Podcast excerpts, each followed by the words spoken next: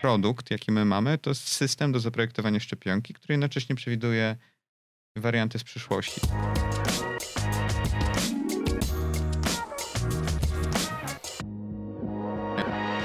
Cześć, ja nazywam się Dawid Paczka, a to jest audycja Młode Wilki.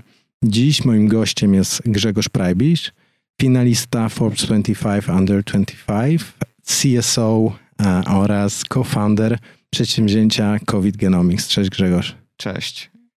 Słuchaj, ja zawsze w Młodych Wilkach rozpoczynam od takiego stałego fragmentu gry.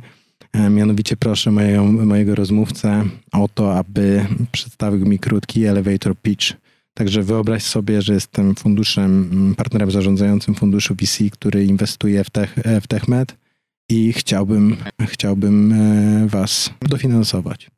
Jeszcze rok temu, jak pisałem publikację dotyczącą zaraźliwości wariantu brytyjskiego, który jest obecnie nazywany wariantem alfa, to spodziewaliśmy się, że będą kolejne warianty i że to jest tylko początek i ten wirus będzie stale mutował i będzie zarażał potencjalnie osoby zaszczepione.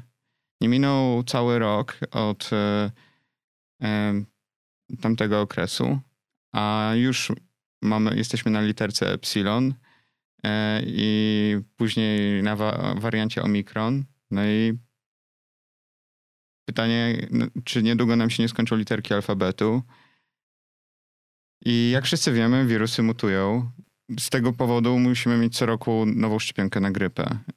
W związku z tym postanowiliśmy rozwiązać ten problem w naszym startupie i to, czym się zajmujemy, to przede wszystkim przewidywanie ewolucji przy pomocy sztucznej inteligencji, tak żeby polepszyć jakość szczepionek, tak żeby w przyszłości były mutation resistant. No i ogólnie jakbym miał określić specyfikę naszego startupu, to jesteśmy startupem, który jest głównie bioinformatyczny, zajmujący się sztuczną inteligencją, ale działamy głównie w immunologii i wirusologii. I naszym celem jest polepszenie procesu drug discovery, a właściwie vaccine discovery przy pomocy AI. Dużo mocnych terminów, przyznam szczerze, że jakby tematyka całego waszego przedsięwzięcia ze względu na jej silne nacechowanie aspektami akademickimi jest na pierwszy rzut oka bardzo przytłaczająca, ale wydaje mi się, że to jest tylko taka fasada i jakby sam ten biznes w rzeczywistości jest bardzo zrozumiały. Ja się odniosę do jednej rzeczy, tej, której powiedziałeś w trakcie tego swojego krótkiego elevator pitcha. Użyłeś sformułowania, jak wszyscy wiemy, wirusy mutują, dlatego co roku musimy brać szczepionkę na grypę. Mhm. Wydaje mi się, że żyjesz w pewnej bańce, w której, ta wiedza jest dla ciebie oczywista, ale jakbyś mógł to rozwinąć, bo wiadomo, to może nie jest temat sam całej naszej innej rozmowy, jasne, ale rozwiń tę myśl, bo mnie to zainteresowało. Ja wiem oczywiście, jasne, dlaczego musimy się szczepić na grypę co roku, jest, ale jakbyś mógł rozwinąć to. Fakt, jestem w pewnej bańce akademickiej, jakby nie patrzeć, głównie w środowisku lekarskim i bioinformatyków i ludźmi zajmujących się AI, więc uproszczając, postaram się wyjaśnić. Generalnie jeśli chodzi o szczepionkę na grypę, no to dochodzi do takiego zjawiska, które się nazywa przesunięciem antygenowym, czyli w wyniku kumulujących się mutacji, czyli po prostu w trakcie zarażania i danej populacji w czasie powstają różne warianty, które coraz bardziej się różnią od tego, który był w szczepionce. I w związku z tym w końcu on jest tak bardzo różny, że jest nierozpoznawalny z perspektywy układu odpornościowego. Zatem tak naprawdę szczepionka przed nim nie chroni. No i czyli jakby każda kolejna transmisja jest transmisją mikroróżną względem poprzedniej transmisji. Dokładnie tak. No i z tego powodu generalnie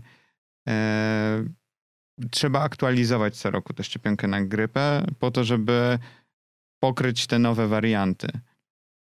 No i w przypadku grypy mamy do czynienia z wirusem, który szybko mutuje. Koronawirus... Mutacja, potencjalna mutacja jest inaczej. Mutacjogenność jest skorelowana z poziomem transmisyjności. To jest jeden aspekt. Tak, to jest jeszcze ważne. Jakby mamy prawdopodobieństwo mutacji, że w trakcie jednej infekcji dana osoba, że zresztą ktoś sobie choruje, no i w trakcie tej infekcji, jak zarazi kolejną osobę, to ta osoba będzie zarażona innym wariantem i w tym okresie dojdzie do mutacji. To w przypadku koronawirusów to nie jest aż tak duża liczba. W przypadku grypy on mutuje szybciej. Natomiast problem jest taki, że to jest faktycznie, jak bardzo dobrze to ująłeś, zależne od ilości transmisji, bo jeśli będziemy mieli 1000 zarażonych, to mamy jakby 1000 niezależnych ewolucji, które się dzieją w każdej innej osobie. Dzieje się taki inny proces ewolucyjny. Oczywiście są procesy selekcji na poziomie populacji. Nie chcesz wchodzić w takie detale. Okej, ale to jakby jeszcze takie jedno pytanie, nie związane z tematem, ale jakby fajnie, że jesteś dzisiaj gościem audycji, bo mogę porozmawiać z kompetentną osobą ze środowiska akademickiego o różnych właśnie przyczynach rozwoju poszczególnych wirusów i mam jeden case, może, jeżeli nigdy nie byłeś z nim zaznajomiony, to możemy go pominąć. Ale właśnie chyba kolejnym takim parametrem, który warunkuje to, czy wirus może zmutować, czy nie, jest jego śmiercionogenność. Czyli na przykład, jeżeli mamy wirus eboli, którego transmisyjność jest relatywnie wysoka, ale jego nosiciel umiera szybko, no to jakby ilość transmisji jest wtedy zmniejszona w związku z faktem, że nosiciel umiera, więc jakby dalsze transmisje nie mogą postępować. I stąd też ebola jakby nie wyoluowała na bardziej łagodny wirus do tej pory. Tak, znaczy tutaj nie da się uciec od tego, że ewolucja jest uwikłana w też procesy społeczne, jakby nie patrzeć. No bo jakbyśmy mieli SARS-CoV-2 był śmiertelny, załóżmy miał 50% śmiertelności dla wszystkich.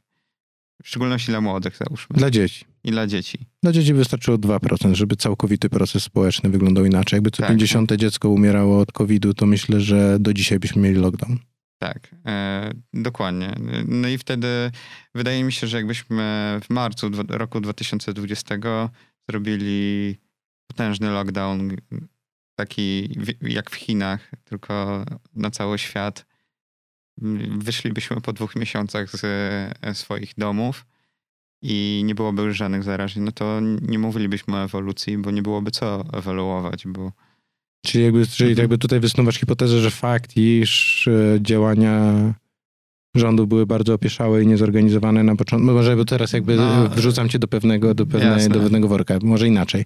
Fakt, że nie potrafiliśmy się zorganizować jako społeczności w skali kraju i przez to, że pewne decyzje były przedłużane, były protesty społeczne, powodowało to, że tak naprawdę samo spełniająca przepowiednia się nastała, czyli pozwoliliśmy wirusowi cały czas mutować, czyli tak naprawdę ten lockdown 2 lata temu był zbędny, bo finalnie on niczego nie rozwiązał.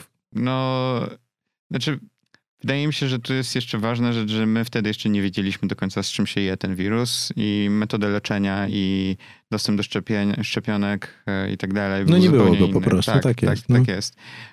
Po pierwsze, teraz wiemy dużo więcej na temat samego faktu leczenia. No jakby mamy lepiej zorganizowaną infrastrukturę, jak izolować pacjentów, jak ich leczyć. Nawet nie chodzi mi o jakąś taką magiczną pigułkę, która by leczyła osoby chore na COVID, tylko no, że wiadomo, jakich pacjentów wysyłać jak najszybciej pod respirator albo chociażby szczepienia, czy jakieś linie leczenia, które zmniejszają szanse na ciężki przebieg. To jest rzecz, której wtedy nie było i ten strach był uzasadniony. Jakby ja się zgadzam, że teraz jest bardzo źle w Polsce, jeśli chodzi o sytuację z tym, że nie robimy tego lockdownu, ponieważ jak mamy 50% ludzi zaszczepionych i mamy praktycznie cały czas ludzi, którzy są zarażeni i chodzą, mają kontakt z ludźmi zaszczepionymi, to są idealne warunki, żeby dokonywać selekcji takich wariantów, które będą odporne na szczepienia, bo przecież wariant, który omija szczepienie, będzie miał 2 razy większą zaraźliwość w społeczeństwie, w którym jest... Tylko 50% zaszczepionych. Tak, a w wariancie, którym załóżmy było 75% ludzi zaszczepionych, to on ma jeszcze większą szkodliwość, zaraźliwość. W związku z tym te jakby konsekwencje... Jakby miał niezaszczepionych 75%. Tak, zaszczepionych 75%. No bo jakbyś miał... Masz 3 razy więcej ludzi możesz zarażać, tak? Aha, czyli wychodzi ci paradoksalnie, że jakby przez to, że są zaszczepieni... Tak. Chodzi mi o fakt, że jeśli stwarzamy warunki, że jest dostatecznie duży warunek, dostatecznie dużo ludzi, którzy są niezaszczepieni, 75% to jest jakaś losowa liczba, którą rzuciłem.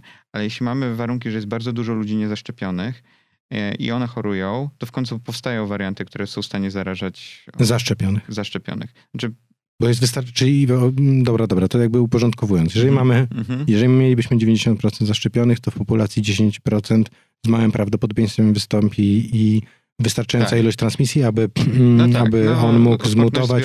Odporność zbiorowa. W momencie, kiedy mamy 50%, no to on jakby może sobie spokojnie jakby w tym połowie tego kraju fluktuować, ewoluować i tak dalej, aż wreszcie może sobie wtedy przerzucić się na zaszczepionych. Tak, no i cały czas dokładnie tak. To jest idealne, mamy teraz idealne warunki, żeby wyhodować wariant odporny na szczepionkę. Na to trzeba się szczepić dalej wtedy.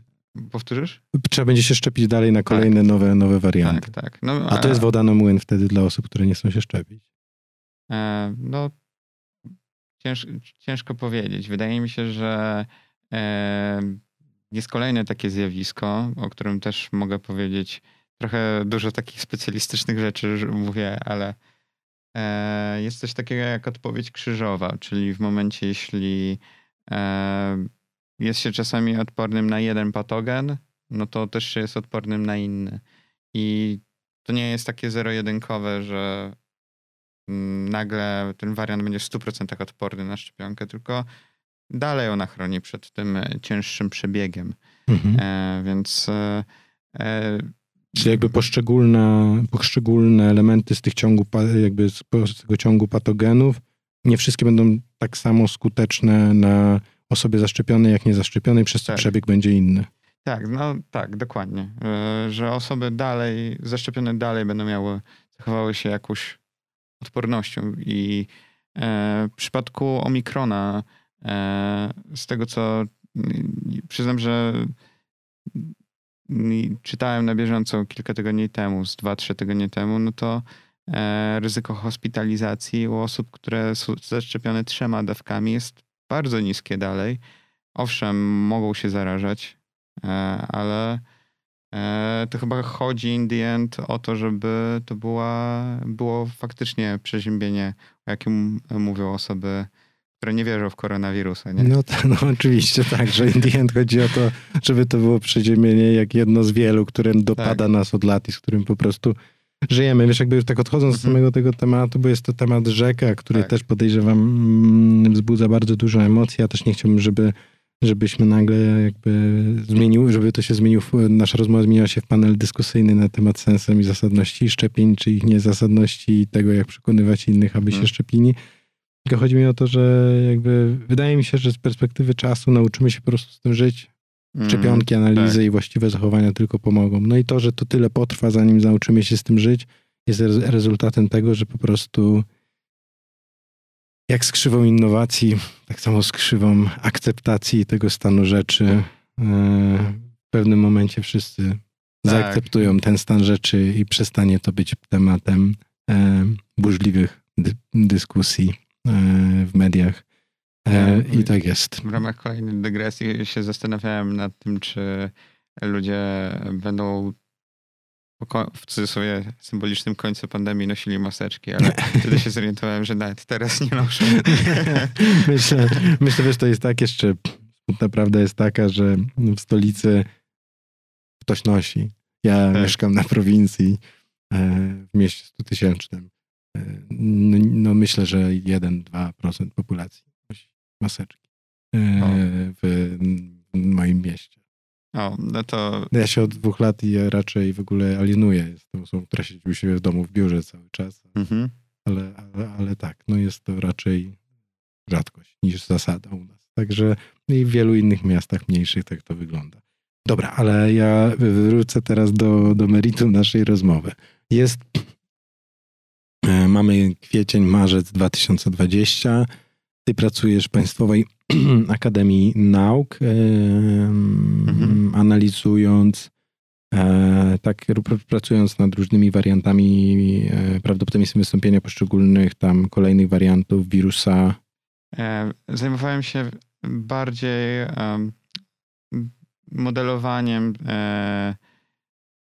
procesów molekularnych, jakie dzieją się w trakcie infekcji wirusem RSV, czyli to jest Respiratory Syncytial Virus i to jest taki wirus, który zaraża bardzo często dzieci. Do 90% dzieci w wieku 6 lat, do 6 lat przechodzi przez to zdecydowana większość, może nie, zdecydowana duża część przechodzi bezobjawowo. Jest to bardzo łagodne.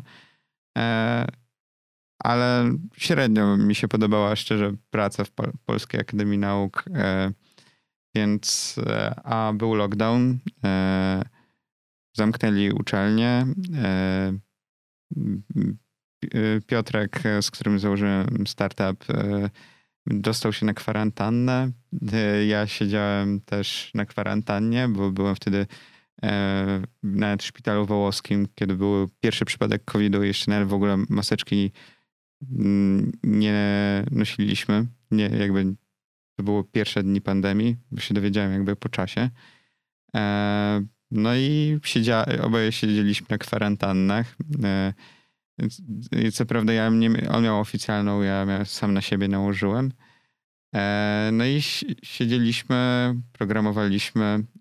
No i tak powstał pomysł na to, żeby złożyć na Hack the Crisis, organizowany przez polski rząd. No i wygraliśmy, tak w skrócie mówiąc, pierwsze miejsce za to, że analizowaliśmy dokładnie mutacje, jakie zachodzą w regionie takim istotnym dla wytworzenia przeciwciał, czyli w białku spike.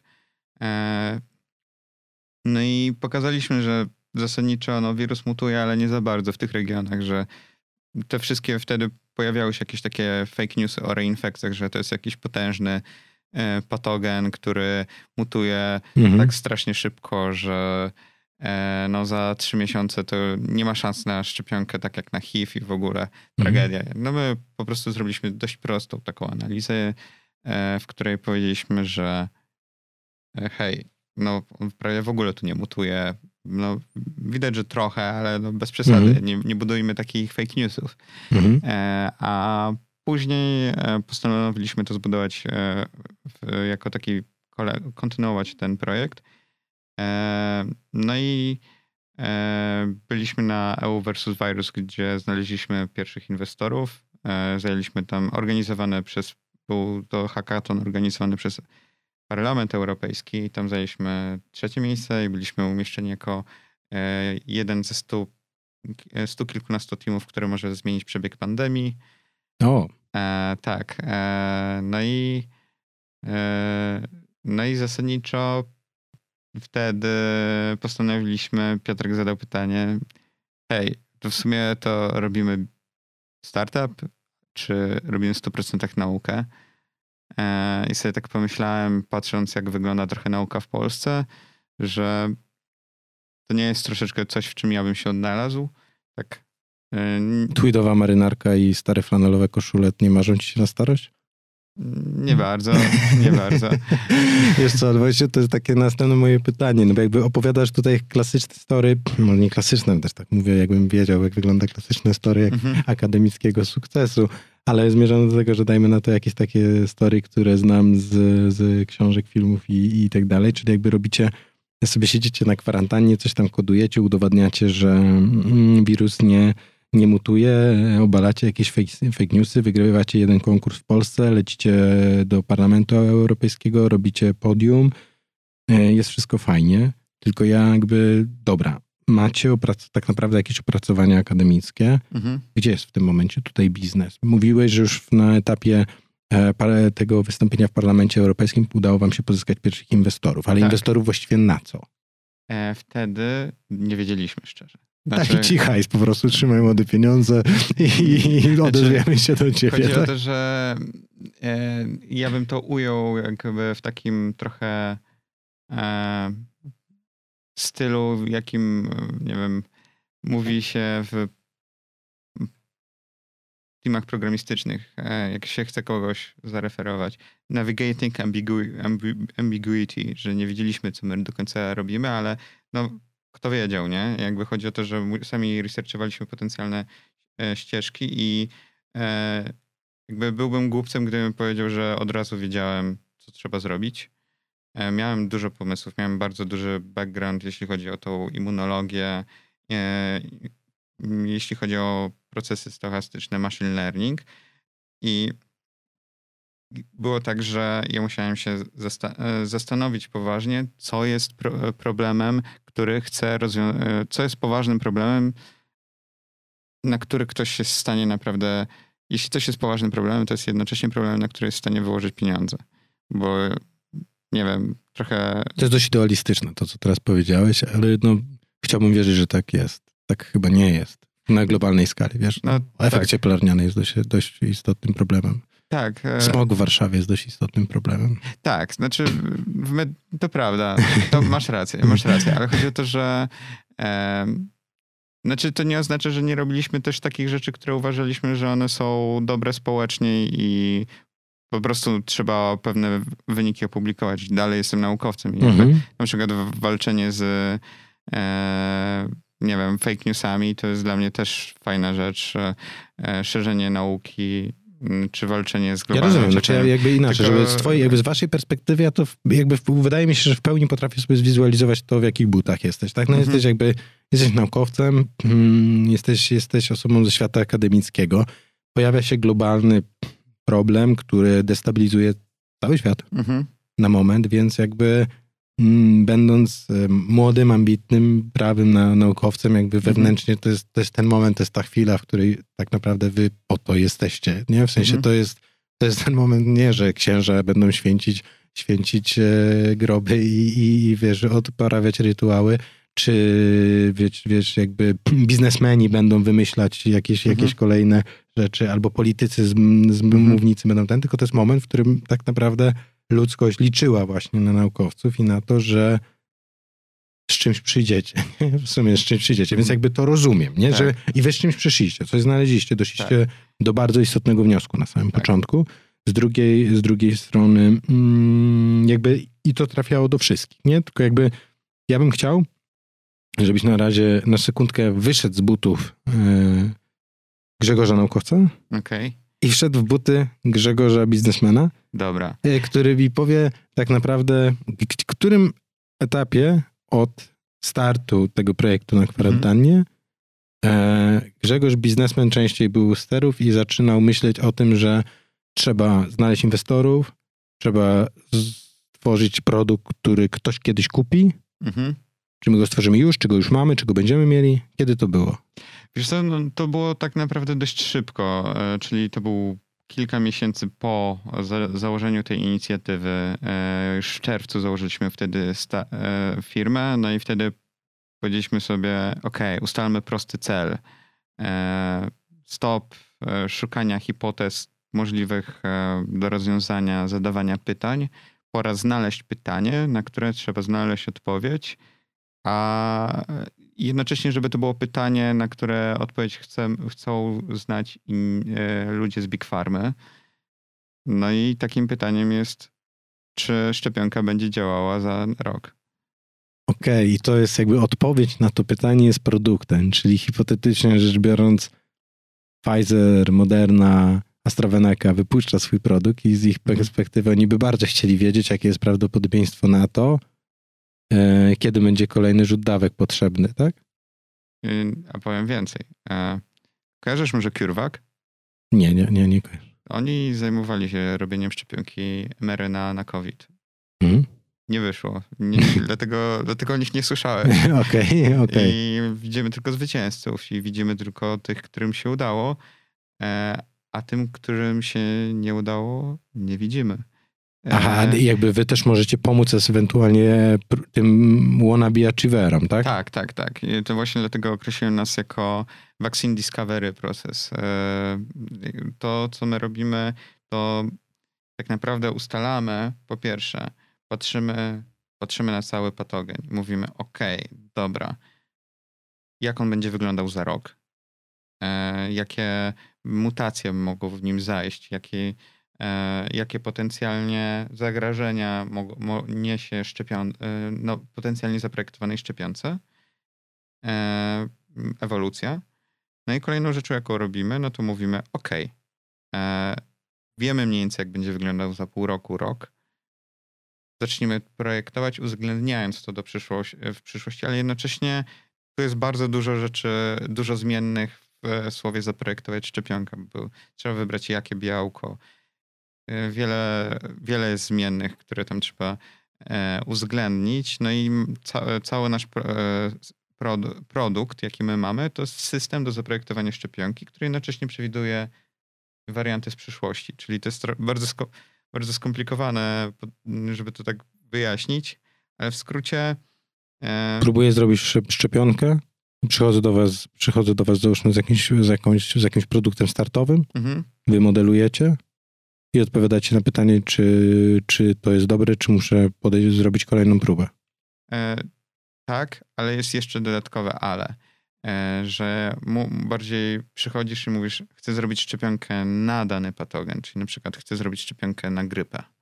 I my mówimy, dobra, no to trzeba wybrać to białko, generalnie uwzględnić te warianty, ponieważ one najbardziej prawdopodobnie w przyszłości zdominują. Taka stratyfikacja ryzyka, nie? No i jeszcze dodatkowo w momencie, kiedy ktoś będzie wchodził w próby kliniczne, to my jesteśmy cały czas z taką osobą w ciągłym procesie robienia tych poprawek. Bo to nie jest tak, że należy mieć jedną próbę. To jest trochę jak pewnie z graniem w pokera, że trzeba N prób zrobić i trochę się minimalizuje ryzyko. Znaczy można już, jak odchodząc od analogii pokerowej, no to nie wiem, jeżeli byś chciał wyrzucić 5 razy reszkę z rzędu, musisz dużo razy rzucić monetą, żeby to ci się za którymś razem wreszcie udało. Dokładnie. Tak, no statystycznie się nam 1 chyba do 32, no to tak ci się uda. No i nie bez powodu na przykład BioNTech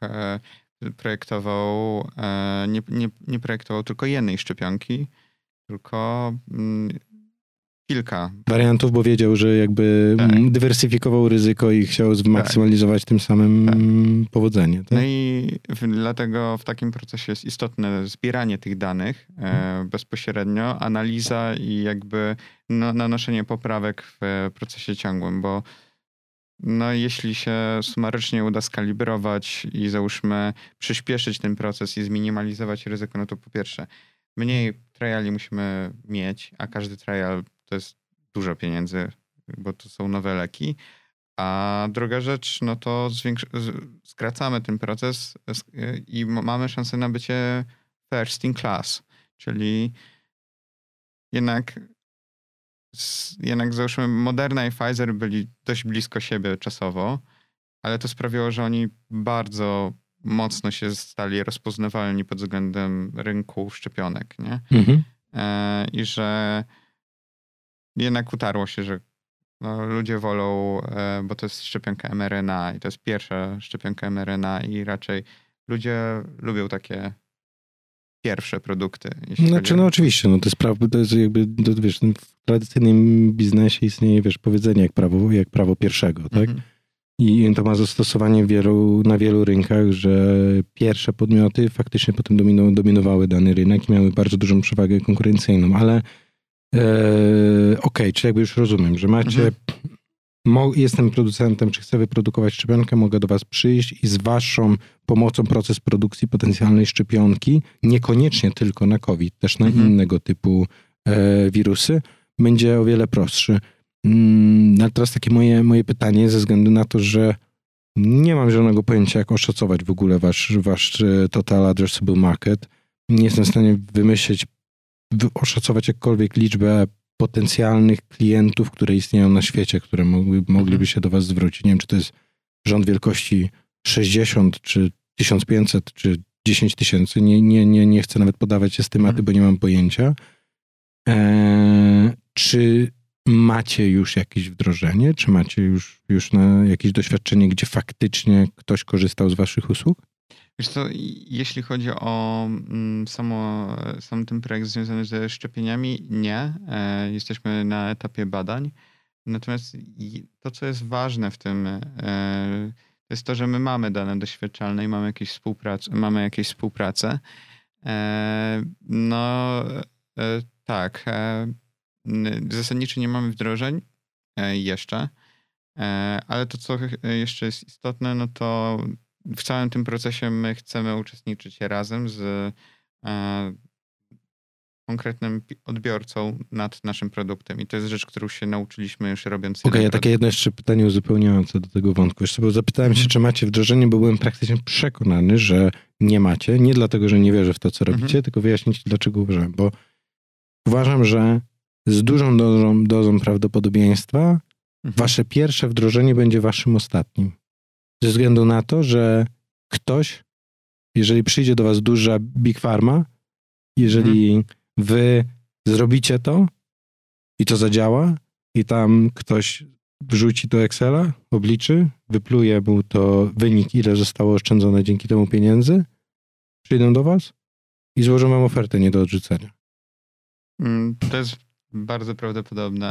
No bo to jakby rozumiesz, nie widzę, że trzeba byłoby naprawdę być wyznawcą filozofii Kumbaya i wierzyć, w te elfy leśne, żeby wierzyć w to, że bylibyście sobie takim, tworem, z których usług by korzystały 4 podmioty typu Big Pharma. Tak, no to jest rzecz, o której myślimy. No generalnie model biznesowy jest tutaj tak naprawdę ciężki do rozgryzienia, bo nie wydaje mi się, żeby załóżmy, jakbyśmy nawiązali współpracę z takim Kirwakiem albo tak rzucam losowe nazwy z jakąś firmą jakąkolwiek, to wątpię, żeby w wyniku takiej współpracy, jakbym dostarczył im technologię, to żeby oni chcieli, żebym ja jeszcze wcześniej dostarczał te technologie, nie wiem, do Pfizera. Bo masz dokładnie świadomość, jak małe to są pieniądze, nie? To znaczy, jakbyś na subskrypcji nawet dostarczałbyś za to, jakby hipotetycznie, jakbyś sprzedawał taki projekt, gdzie faktycznie opracowywałbyś komuś ten cały proces związany z wytworzeniem szczepionki, to jakby na jakiego typu płatność byś liczył? Ile by musiałaby taki one-time payment, jaką fakturę byś za coś takiego chciał wystawić? No raczej w kilkudziesięciach, kilkuset milionach zależy od... Milionach? Tak. No bo to jest jednak dość duży rynek, nie? Okej, ale taką fakturę, czyli zwróć uwagę, że to jakby nikt ci nie zapłaci faktury kilkadziesiąt czy kilkaset milionów, wiesz, to o co chodzi, lepiej bardziej się opłaca ciebie kupić, nie? No tak. Nie wiesz, jakby zwierzę do tego, że jak przeglądałem wasz deck, jak czytałem o tobie jakieś tam, przeglądałem też materiały, to właśnie jakby ten aspekt biznesowy mnie fascynował, no bo mówię... No przecież chłopaki nie mogą tego sprzedać kilku osobom. To jest jakbyś był zewnętrznym działem R&D. My jesteśmy tego świadom, dlatego zamierzamy być raczej, mieć partnershipa jakiegoś dłuższego z jedną konkretną firmą. No i na tym się skupić. Okej. A teraz właśnie jakby w takim razie, bo to prowadzi do takiego drugiego ciekawego wniosku, że paradoksalnie z punktu widzenia inwestorów, oczywiście ryzyko jest bardzo duże, bo może wam się nie udać doprowadzić ten model wasz do takiego stanu, żeby wnieść taką wartość, żeby ktoś chciał to przejąć. Pytanie duże, małe, to ciężko oszacować konkretnym procentem, ale potencjalny exit z takiej inwestycji dla osób, które w was inwestują, jest jakby, nie ma pośredniego scenariusza, to jest rzadki przypadek, czyli albo to się nie udaje i to po prostu upada, czy tam sobie egzystuje i trzeba tylko dosypywać do tego pieniędzy, albo jest automatyczny exit i odzyskuje jako inwestor pieniądze. To jest o tyle ciekawe, że wiesz, że jakby przeciętny czas trwania zwrotu z potencjalnej inwestycji typu, wiesz, venture capital, no to jest 50 lat załóżmy, to tak bardzo upraszczam teraz, nie chcę podawać dokładnych statystyk, no ale to jest typu wiesz, 5-10 lat. Okres inwestowania danego funduszu VC trwa czasami nawet 3 do 5 lat, zanim ten fundusz w pełni zostanie zamknięty i środki zostanie wszystkie wykorzystane. A w waszym przypadku, no to jakby przełom może nastąpić za 6 miesięcy, przychodzi duży partner, kupuje was, wychodzimy, mamy stopę zwrotu określoną jako inwestorzy, no bo duży partner nie będzie chciał mieć żadnych inwestorów rozwodnionych, będzie chciał mieć 100% equity, ewentualnie zostawi wam część equity na jakimś bardzo specyficznym non-compicie i bardzo skomplikowanej umowie inwestycyjnej. I teraz moje pytanie, jak wy na ten moment pozyskujecie swoje finansowanie? Jakby z czego tak naprawdę, jak finansujecie pracę nad tym? Okej, no to jest kilka źródeł. Mieliśmy jakby pierwszych inwestorów, później mieliśmy grant na projekt. Robiliśmy to samo, tylko jakby jeśli chodzi o projektowanie testów na COVID, ale postanowiliśmy pivot bardziej w kierunku szczepionek ze względu na poznanie trochę specyfiki rynku. Mieliśmy grant PFR, wygraliśmy konkurs PFR-u, w ramach którego mieliśmy finansowanie na pół roku. No i tuż po tym konkursie udało się nam zgarnąć finansowanie z NCBR-u, czyli... Również non-equity. Wszystkie poza tymi pierwszymi inwestorami na samym początku, wszystkie pozostałe zasilenia były... Tam to było equity. NCBR był z equity, tak? Tak. Okej. Tak. W tym momencie wystarczy wam na rozwinięcie tego produktu aż do tego etapu, gdzie faktycznie możecie pozyskać to partnerstwo strategiczne? Myślę, że tak. Znaczy ogólnie jak rozpisywaliśmy to wszystko, no to mamy każdą złotówkę zaplanowaną, jeśli chodzi o wydatki. Nawet jak teraz ostatnio, tydzień temu wpadłem, żeby zatrudnić dodatkową osobę, to było takie, że okej, Grzesiek, zdecyduj na co nie idzie innego, bo już na wszystko przemyśleliśmy. Rozumiem. Więc mamy to wszystko pospinane. No i taki partnership to jest raczej coś, co chcemy osiągnąć w perspektywie najbliższego roku. Czyli do 2023. A jak duże to jest teraz przedsięwzięcie? Pozdrowiłeś co-founderów. Jak duże to jest przedsięwzięcie? Ilu jest was jako founderów, co-founderów? Ile macie współpracowników? Słuchaj, to jest tak, że założyłem to z Piotrem Grzegorczykiem, on jest obecnie CEO.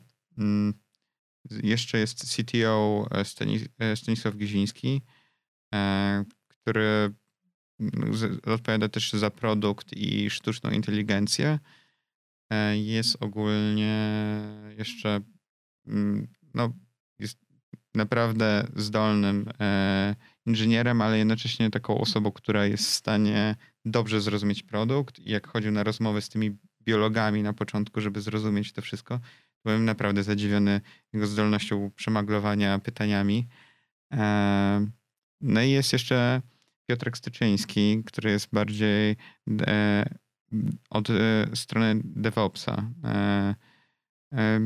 Jest też na boardzie i bym określił naszą całą czwórkę jako co-founderów. No i to było tak, że założyłem to z Piotrkiem, ale zarówno Piotrek, jak i Stanisław dołączyli jakoś pół roku po założeniu startupu i wydaje mi się, że w perspektywie tak długiego istnienia startupu to tak naprawdę można powiedzieć, że oni współzałożyli. Nie?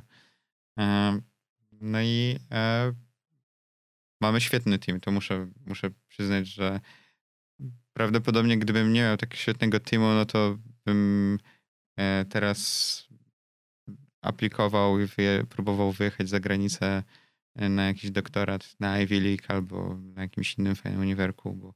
Też nie brzmi jak najgorszy scenariusz w życiu, jakbyś pojechał na Ivy League podoktoryzować na Princeton czy gdzieś. Już umówmy się. Znaczy, to brzmi trochę jak robienie, jakby to było robienie herbaty, ale no wiadomo, że miałem jakby trochę taki cel w życiu, że chciałem wyjechać na doktorat tam. Na który uniwerek? Najbardziej chciałem iść na Stanford. Okay.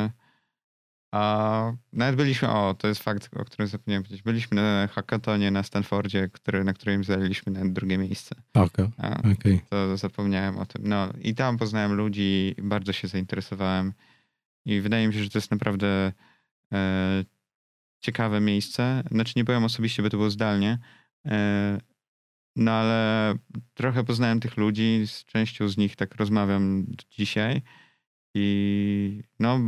Bardzo mnie to zaciekawiło, ale jednak podjąłem decyzję, że robimy naukę w startupie. Okej. Zawsze nauka, doktorat na Stanford nie ucieknie, wiesz jak jest, nie? No tak. No, to za 5 lat go też można rozpocząć, nie? Tak pewnie do 45 go można rozpocząć spokojnie, może nawet później, nie? Że to nie ucieknie. Ale co chciałem zapytać, czyli tak naprawdę jesteście wy, jako czterech naukowców, wszyscy jesteście ze środowiska akademickiego? Znaczy, powiedziałbym, że ogólnie Piotrek ma naprawdę potężny background matematyczny, ale jest bardziej od strony takiej biznesowej. Okay. On odpowiada za finanse. Wcześniej się pracował w konsultingu. Okay. I ja przyznam szczerze, że od strony finansowej ja podnoszę ręce, aż tak dobry nie jestem. Trochę ufam mu, ale to jest trochę też wybór pod względem tego, że wiem, że jestem od strony naukowej i każda minuta spędzona na liczeniu rzeczy finansowych to jest minuta, której nie liczę jakichś ML-owych rzeczy. Więc...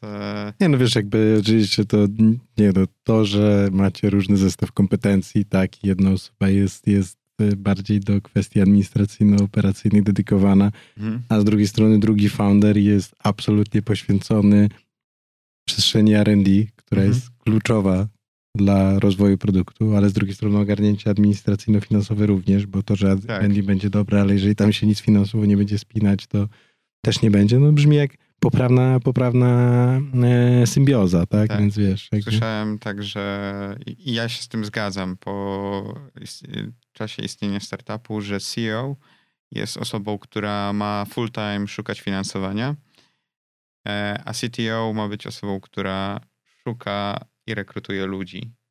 Okej. Wiadomo, że są różne modele, ale to jest jakiś taki model, który do mnie trafia i wydaje mi się, że no faktycznie ludzie i pieniądze to są najważniejsze rzeczy w startupie. I tu chodzi o, ludzie to ludzie, ale chodzi o to, że to są najważniejsze czynniki, które sprawiają, że startup może wypalić albo nie, bo zbyt małe finansowanie albo sprzedanie się zbyt tanio sprawia, że to w ogóle nie ma sensu. A ludzie tak naprawdę to jest najważniejsza rzecz i nie wydaje mi się, żeby bez teamu się dało zbudować dobry startup.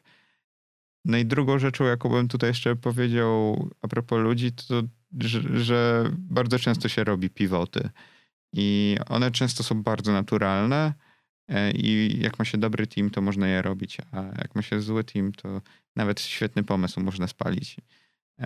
Więc to są dwie ważne rzeczy. No i ja się bardzo cieszę, że mam taki team i naprawdę bardzo, bardzo cenię sobie relacje z każdym z chłopaków, bo oni są naprawdę spoko ziomkami. Jednocześnie są niesamowicie inteligentnymi ludźmi. Ciekawe, to jest w ogóle jakby pierwszy raz mam sytuację, kiedy ktoś tak w Młodych Wilkach bardzo dużo atencji poświęcił swoim co-founderom. I wiesz, jakby 10 czy 5 minut nieprzerwanie perorowało ich zaletach. To jest fajne, dobrze się tego słucha, ale to też mi tak jakoś podpowiada, że jesteś empatycznym człowiekiem. W sensie, że... Z jakiegoś powodu zacząłem studiować medycynę. No może, no tak. To też na pewno była jedna z tych przyczyn. No dobra, czyli jakby jest finansowanie, jest bardzo specyficzny plan biznesowy, no bo przepraszam, że tak mówię, ale to jest specyficzny, to nie jest model biznesowy, do którego przywykłem patrząc na deki, wiesz, startupów czy klasycznych nawet biznesów, no jakby wiesz, to jakby ta gra pod one and done, znalezienie kluczowego partnera, który po prostu równie dobrze może po prostu być automatycznie waszym akwizytorem, to nie jest sztampowy model biznesowy. Powiedz mi, dream scenario dla Ciebie w COVID Genomics za 2-3 lata od dzisiaj. Co byś chciał, żebyście zrealizowali? To jest o tyle, że zawsze się pytam bardziej o te aspekty finansowe, rozwoju organizacji i tak dalej. W Waszym przypadku pytam się o dwie rzeczy. W pierwszym rzeczy, co byście chcieli osiągnąć pod kątem dokonań naukowych, a z drugiej strony, co byś chciał, żebyście osiągnęli pod kątem też dokonań bardziej przyziemnych, czyli finansowych. No, ja jestem naukowcem i ta część naukowa mi bardziej odpowiada, ale staram się być, mimo że podziwu, jaki intelektualnie we mnie podają odkrycia jakieś takie czysto teoretyczne, to jestem bardzo osadzony w praktyce i uważam, że należy po owocach rozpoznawać dzieła. I fajnie by było, jakby naszym celem było bardzo konkretnie stworzyć szczepionkę. Bardzo konkretną szczepionkę. Obecnie plany są po to, żeby... Odporną na mutację. Tak jest.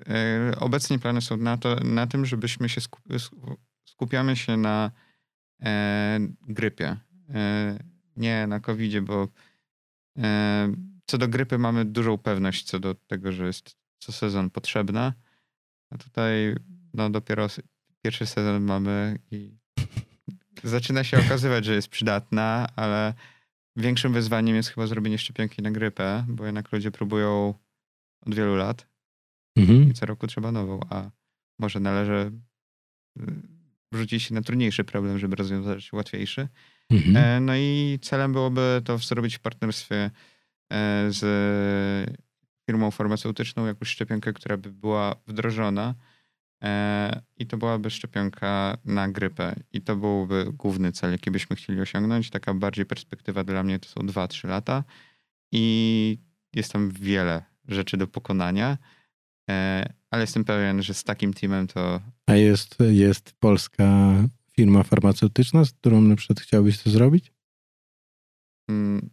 Nie chcę być zamknięty na Polskę. O, ja rozumiem, ale właśnie bo ja celowo zadałem pytanie, wiesz, no oczywistym jest dla mnie, że Big Pharma może po prostu przyjść, jeżeli się spodobacie, kupi was i tyle.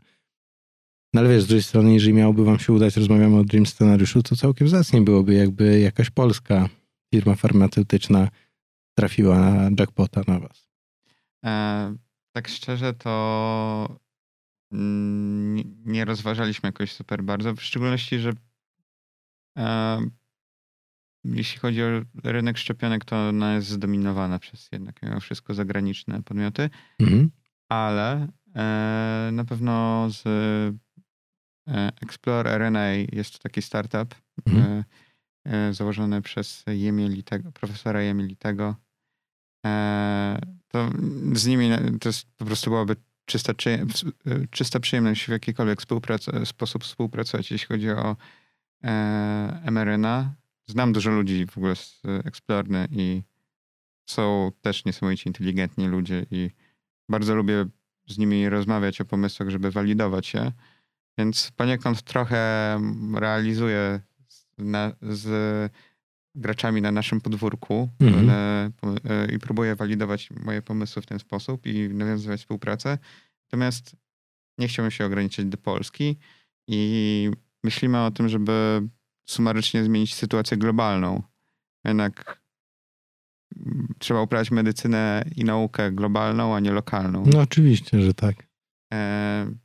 No i wydaje mi się, że tutaj scenariusz jest faktycznie albo...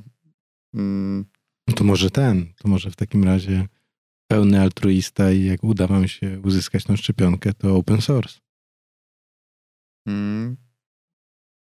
Dla wszystkich producentów farmaceutyków na świecie możecie brać i kopiować. Znaczy, to jest dość duży problem taki, że my jesteśmy głównie technologiczni, nie? Że ktoś musi to produkować. Wiesz co, nawet mieliśmy taki... Ja nie mam nic przeciwko... Nie, przez jakby produkcję to jest oczywiste, ktoś musiałby to wyprodukować. Tylko chodzi mi o to, że w momencie, kiedy mogłyby to wyprodukować 100 firm na świecie, to byłoby prawie jak za darmo, nie? Tak, to znaczy chodzi o to, że szczepionki to jest sam proces powstawania też tej szczepionki. Mam na myśli...